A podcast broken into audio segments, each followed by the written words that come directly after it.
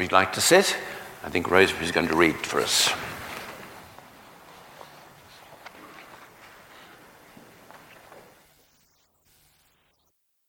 The first reading is taken from the book of Acts, chapter 11, beginning at verse 19. It can be found on page 139 of the New Testament section of the Church Bible. In this reading, we hear how the early church fulfilled Jesus' commission to the disciples to be his witnesses to the ends of the earth before being introduced to the vibrant church in Antioch. Now, those who were scattered because of the persecution that took place over Stephen travelled as far as Phoenicia, Cyprus, and Antioch, and they spoke the word to no one except Jews. But among them were some men of Cyprus and Cyrene who, on coming to Antioch, spoke to the Hellenists also, proclaiming the Lord Jesus. The hand of the Lord was with them, and a great number became believers and turned to the Lord. News of this came to the ears of the church in Jerusalem, and they sent Barnabas to Antioch. When he came and saw the grace of God, he rejoiced and he exhorted them all to remain faithful to the Lord with steadfast devotion, for he was a good man, full of the Holy Spirit and of faith. And a great many people were brought to the Lord. Then Barnabas went to Tarsus to look for Saul, and when he found him, he brought him to Antioch. So it was for that for an entire year they associated with the church and taught a great many people and it was in Antioch that the disciples were first called Christians. At that time, prophets came down from Jerusalem to Antioch. One of them, named Agabus, stood up and predicted by the Spirit that there would be a severe famine over all the world, and this took place during the reign of Claudius. The disciples determined that, according to their ability, each would send relief to the believers living in Judea. This they did, sending it to the elders by Barnabas and Saul. The second reading is taken from Mark chapter 1, beginning at verse 14. It can be found on page 37 of the New Testament section of the Church Bible. In this reading, Jesus begins his ministry in Galilee, calling people to turn to him in repentance and faith.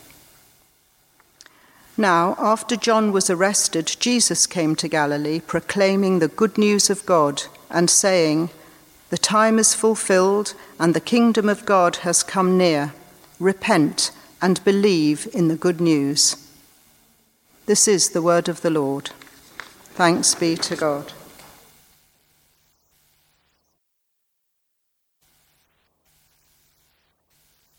Please do be seated and shall we pray together? Lord, may my mouth speak wisdom and the meditation of my heart bring understanding.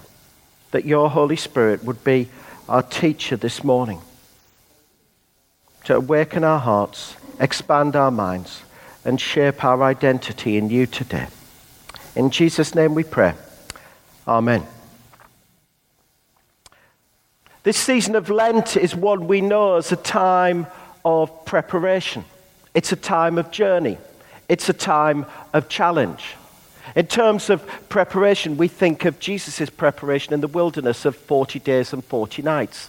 In terms of journey, we think of how in the Gospels it says that Jesus resolutely set his face towards Jerusalem. And in terms of challenge, we think, what does it mean to take up our cross and follow Jesus today? So, in this new, different world that we are all living through, where many of us, I guess, find ourselves thinking and looking and seeing what's happening, and somehow thinking, like in the words of Dorothy in The Wizard of Oz, we're not in Kansas anymore. Kind of like in this age of so many things changing. These so many times of in between where we see so much of the future, it seems at times crashing into the in betweenness of the present. Where might meet this Lent in terms of themes of preparation, journey, and challenge? Where might we go to look in this ancient book of wisdom for what it means to live the Jesus way of life for today. And here's where I've found myself going over these past sort of like weeks, these past few months. I've found myself being repeatedly led by the Holy Spirit to study the stories of the church in Antioch in the book of Acts, one of which we heard read this morning. That's the first thing. I found myself kind of being led by it there. And secondly, I've kind of been listening to the whisper of God's Spirit. And I've kind of been thinking, it's now the time.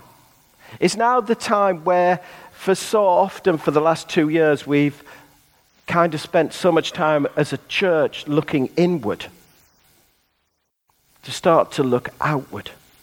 And what might that look like? In terms of thinking of these themes of what might be the habits, what might be the values as a church we might want to look to embrace and adopt in this new, different world we live in.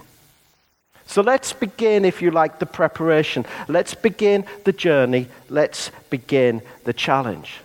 For me, the first question to ask is why this church? Why this church of Antioch now? And for me, when I've been looking at this particular story of the church of Antioch, three reasons have seemed paramount. Here's the, the first. This church, as we read at the beginning in verses 19 and 20, if you follow it with me, it was a church born out of disruption. It was a church whose origins were rooted in, in tribulation.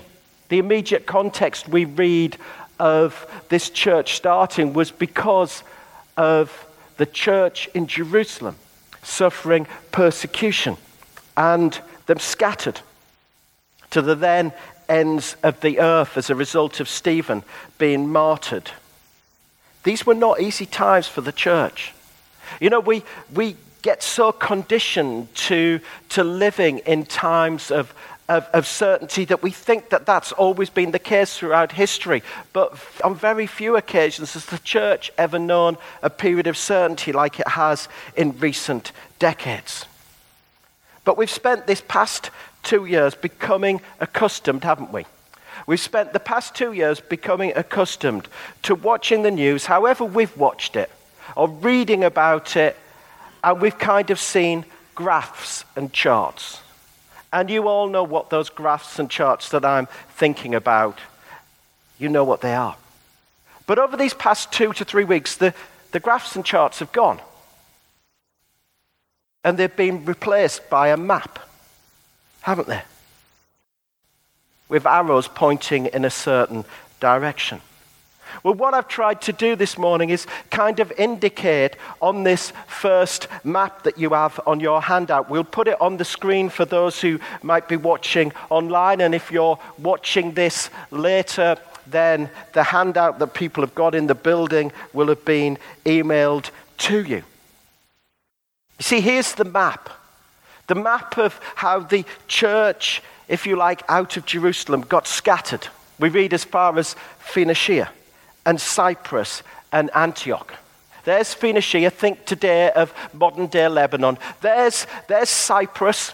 So, like we know someone in our church, certainly from the earlier congregation, who's just left Cyprus. We can imagine Cyprus. Maybe we've been to Cyprus. And then we come to this place called Antioch. Here's the first thing for those who might know a bit more about the book of Acts it's not the Antioch that we'll come up to later in Turkey. Although this Antioch, called Syrian Antioch, is in today what we know as southeast Turkey. It was a city 300 miles north of Jerusalem, 15 to 20 miles roughly inland from the Mediterranean on the river Orontes. It was actually the capital city of the the Roman province of Syria, the third largest city in the Roman Empire after Rome and Alexandria, with a population of anywhere between 300 to 600,000 people. It was just this thriving, crowded, cosmopolitan city in the ancient world where kind of like the traditions of East met West. The Greek and Roman traditions mixed with the Persian, Semitic, and Arab influences. That was kind of this city of Antioch. But it was a church there born out of disruption. Kind of like a bit like the past two years. As a church here, island wide, worldwide, as well as the rest of our lives. A period that we've never seen before. Think about what we were doing two years virtually to this very day. So, in to that period of disruption that we've seen, what can this church born in disruption teach us? Here's the second reason why this church now. If you were to read the whole of the book of Acts, what you'd see is how this church in Antioch was central. Absolutely central, absolutely pivotal, absolutely critical to the movement and growth of the early church. Remember, for those of you who don't know, what's the key verse in Acts? It's in the first chapter. It's verse 8 in Acts chapter 1, when Jesus, just before he's ascended, he says to his disciples, But you will receive power when the Holy Spirit comes upon you, and you will be my witnesses in Jerusalem and Judea and in Samaria and to the ends of the earth. We kind of know that that's Christianity 101. But just think about it. It was out of disruption that Jesus' words were fulfilled. We're doing very well in Jerusalem, thank you very much. And Jesus' words just like might have been a faint echo. Judea, Samaria, the ends of the earth. It took disruption kind of like for Jesus' words to be fulfilled. If we were to look now at, at, three more maps that you've got on your handout there, they're kind of three famous maps. Some of you will have these maps in the back of your Bible at home. They're the maps we know as Paul's three missionary journeys that take up most of the second part of Acts. You know, as you look at those three maps, I've kind of put them all together on your handout. If you look at those maps, what do you start to see? You see, here's what I start to notice straight away when I look at those maps. I kind of notice where the journey started, all of them. And I notice where two of those journeys ended Antioch. If you like, you can read about it through Acts 13 through to 21. We have, if you like, the written testimony from Acts 13 onwards of Jesus' words to his disciples of the growth of the church to the then ends of the earth. If you know the stories, I'm sure many of you will, read, will have read them before. You'll read of the stories of the church at Corinth the church at Ephesus, the church at Philippi, the church at Thessalonica, all New Testament churches that had letters named after them into the in the Bible, as well as other ones. But what you will find repeatedly is the references to the church at Antioch. In fact, in early church history, apart from the church in Jerusalem, no other church played a central part in the early life of the church. The springboard, wasn't it? For worldwide Christian mission, the birthplace of foreign missions, the home base for Paul's outreach to the eastern half of the Roman Empire. This church at Antioch, born out of disruption, had this real outward focus. So, what might it teach us for these times that we've lived in of disruption? Of what it might look like to be a church that looks outward. And then here's the third reason why this church in Antioch for now. Did you notice verse 26 with me? And that word? That word that often some of us love and some of us hate? The word Christian can so often be misinterpreted today, can't it? It could be used in varying contexts and different meanings, but it was actually here, if we read, this is where the word was born.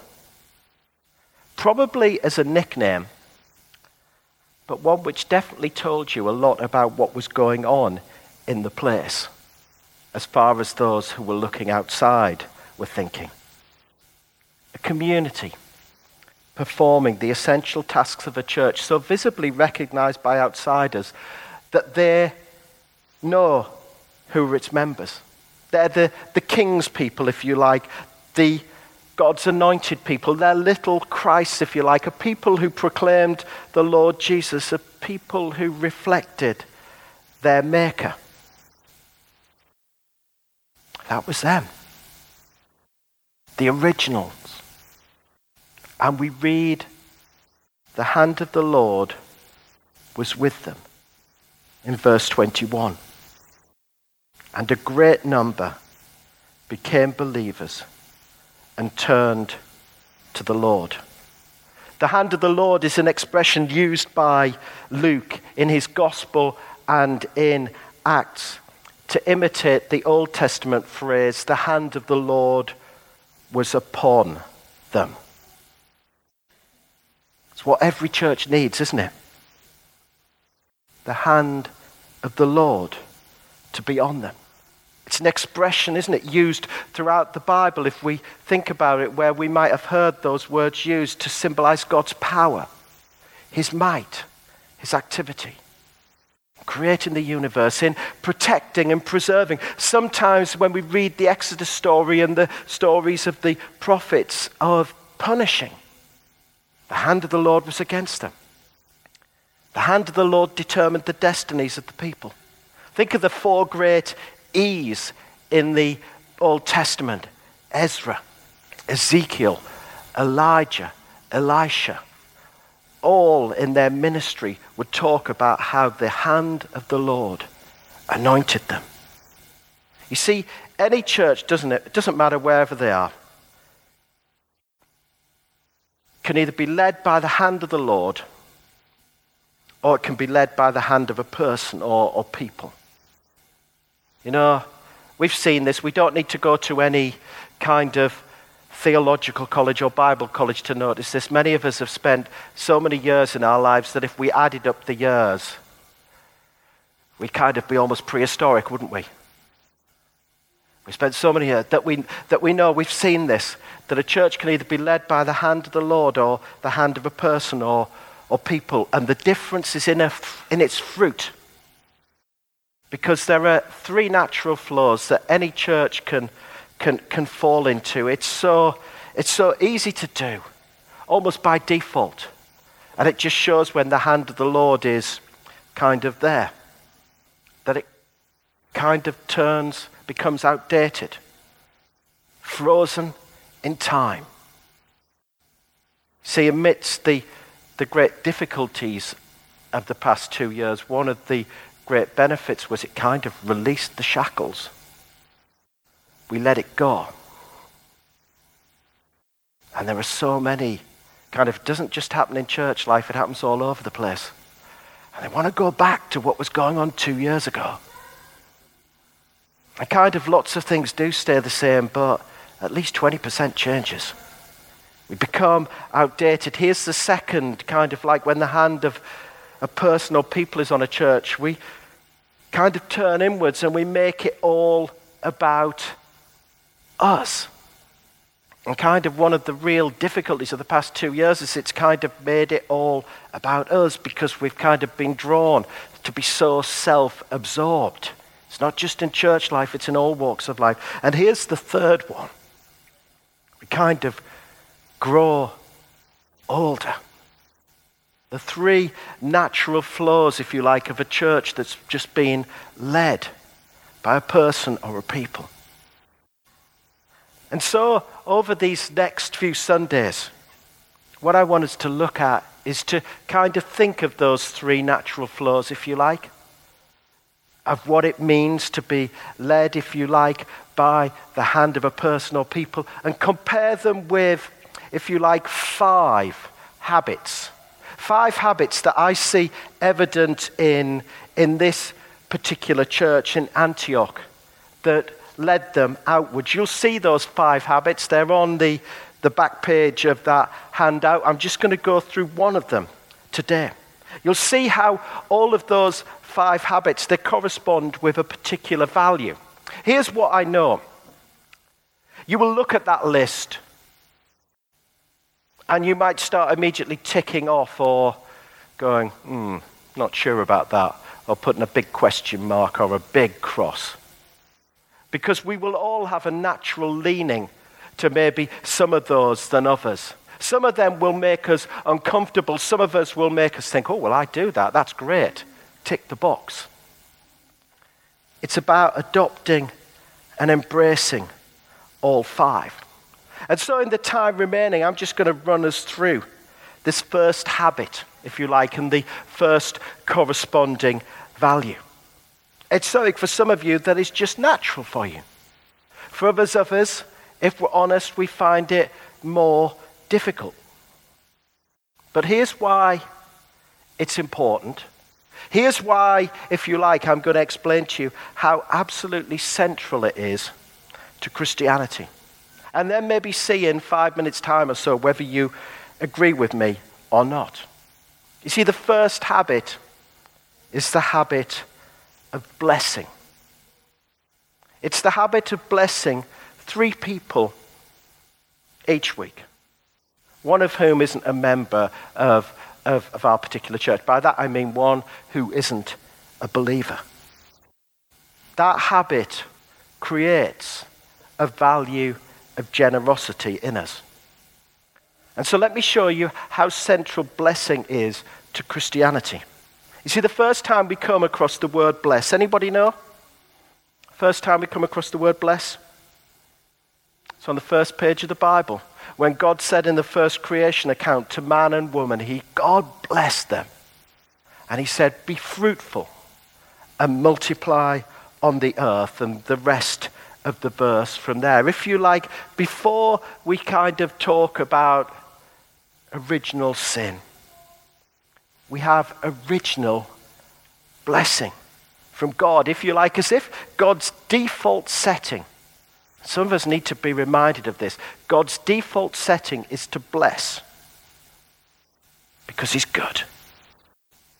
Remember that. The Hebrew word for bless is the word borak. It's used on 330 times throughout the Old Testament. It means to bless the one who blesses you.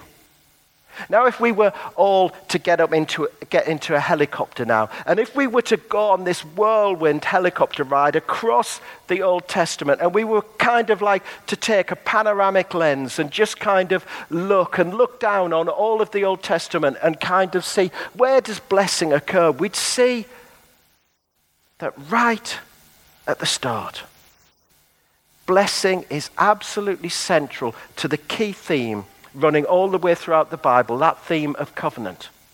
Take God's covenant with, with Abraham in Genesis 12.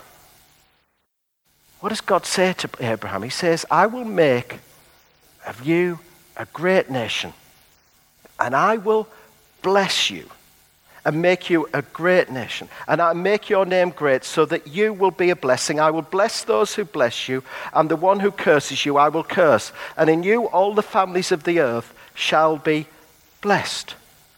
Blessed to be a blessing. Move forward a few centuries, turn up with Moses. And what does God say in his covenant with Moses?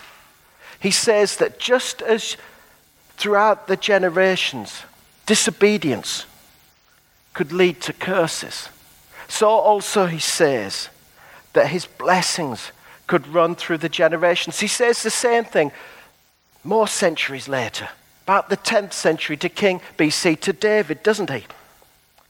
He says how remain obedient to me, and my blessings will remain on you through the generations. You know, if we stay in that helicopter just for a, few more minutes, just think about the what are the most famous words of blessing we've heard in the past two years?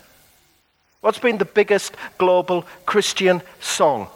Of the past two years 66 million hits just on YouTube alone, just on the original video.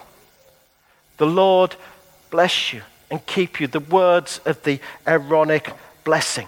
Think about the Psalms. Think about how often The word bless occurs in the psalm. Think about what? What, one of the biggest Christian songs of the past 10 years.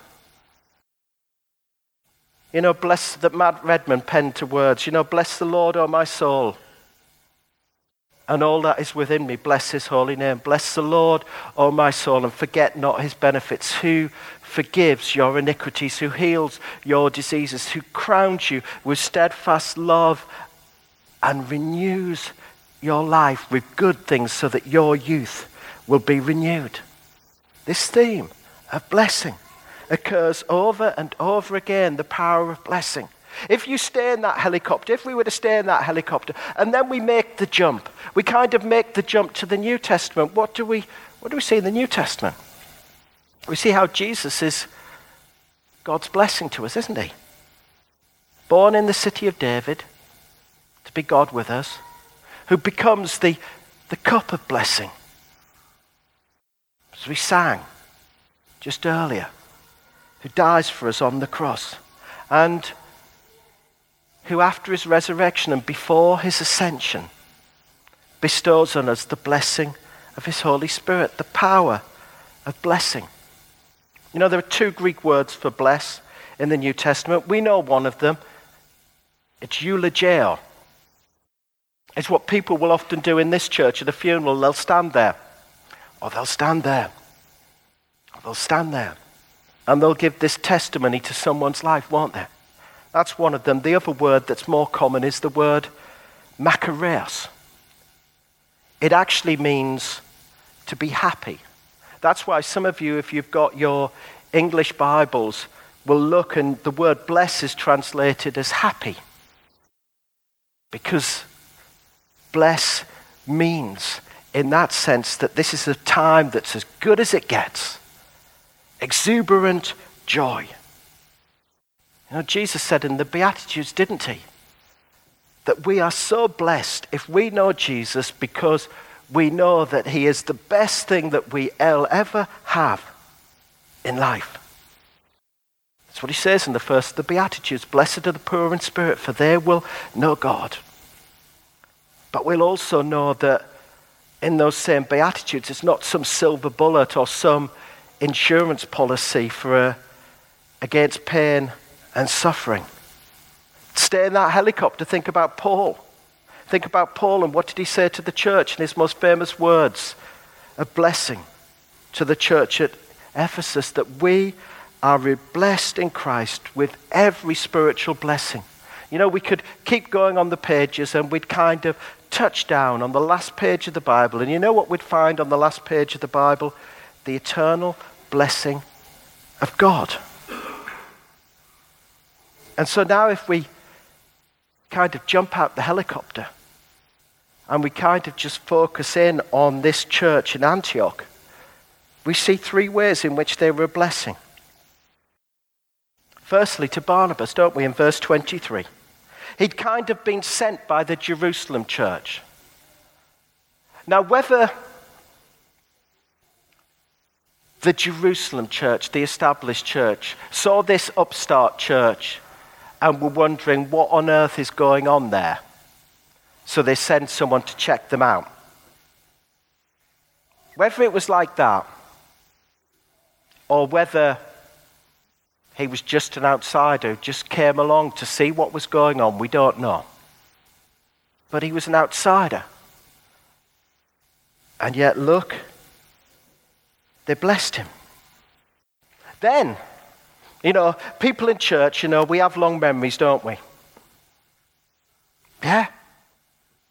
So then, Barnabas, this guy who's come from the outside, he then decides that what he's going to do is he's kind of going to bring the person who kind of was the greatest enemy to the church, and he's going to bring them right into the building, and they're going to spend the year together.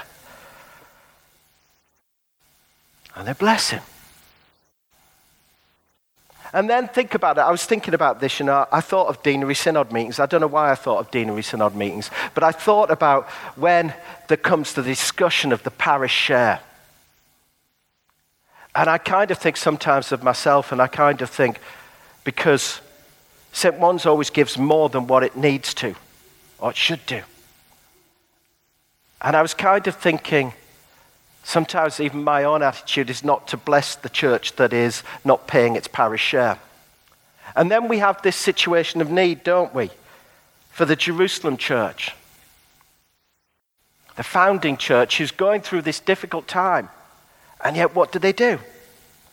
They just bless the power of blessing. Because we're best defined, aren't we, as people, as a contribution, not a consumer.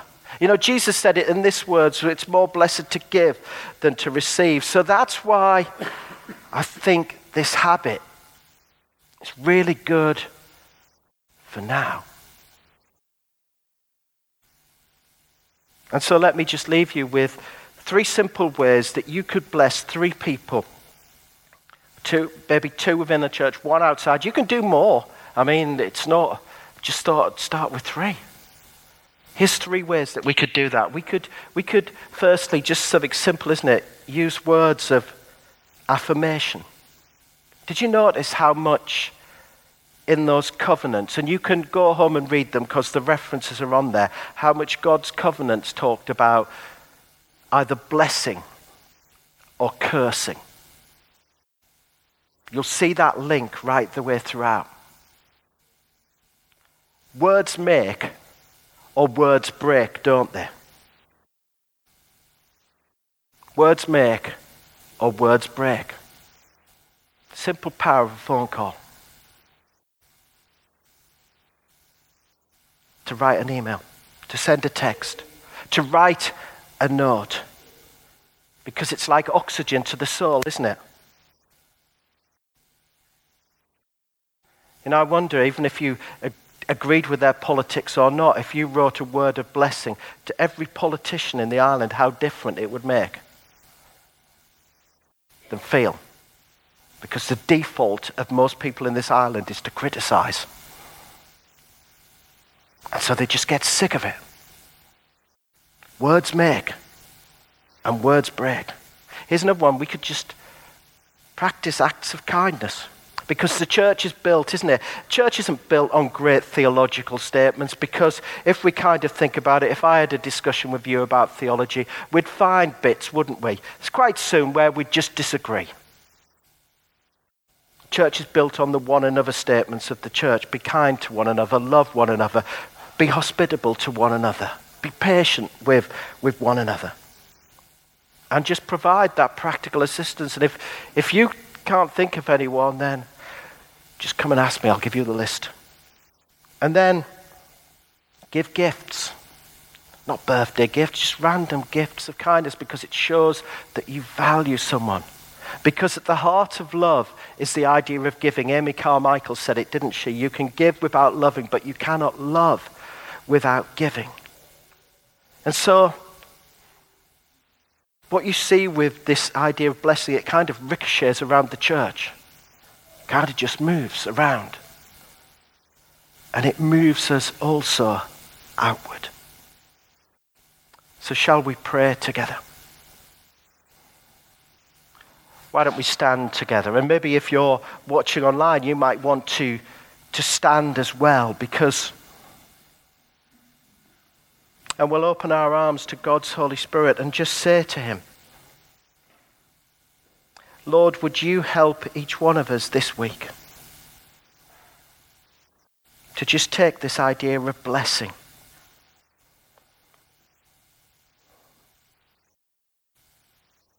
And would you maybe just bring to our minds now those three people?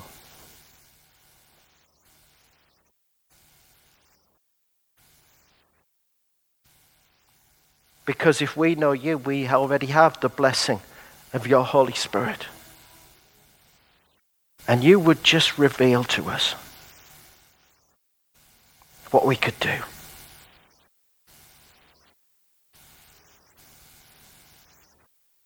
And would you speak into our hearts, whether in this building, whether we watch this online, wherever?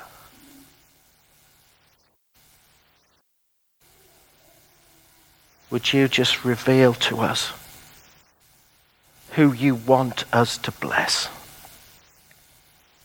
because we have been blessed in knowing you.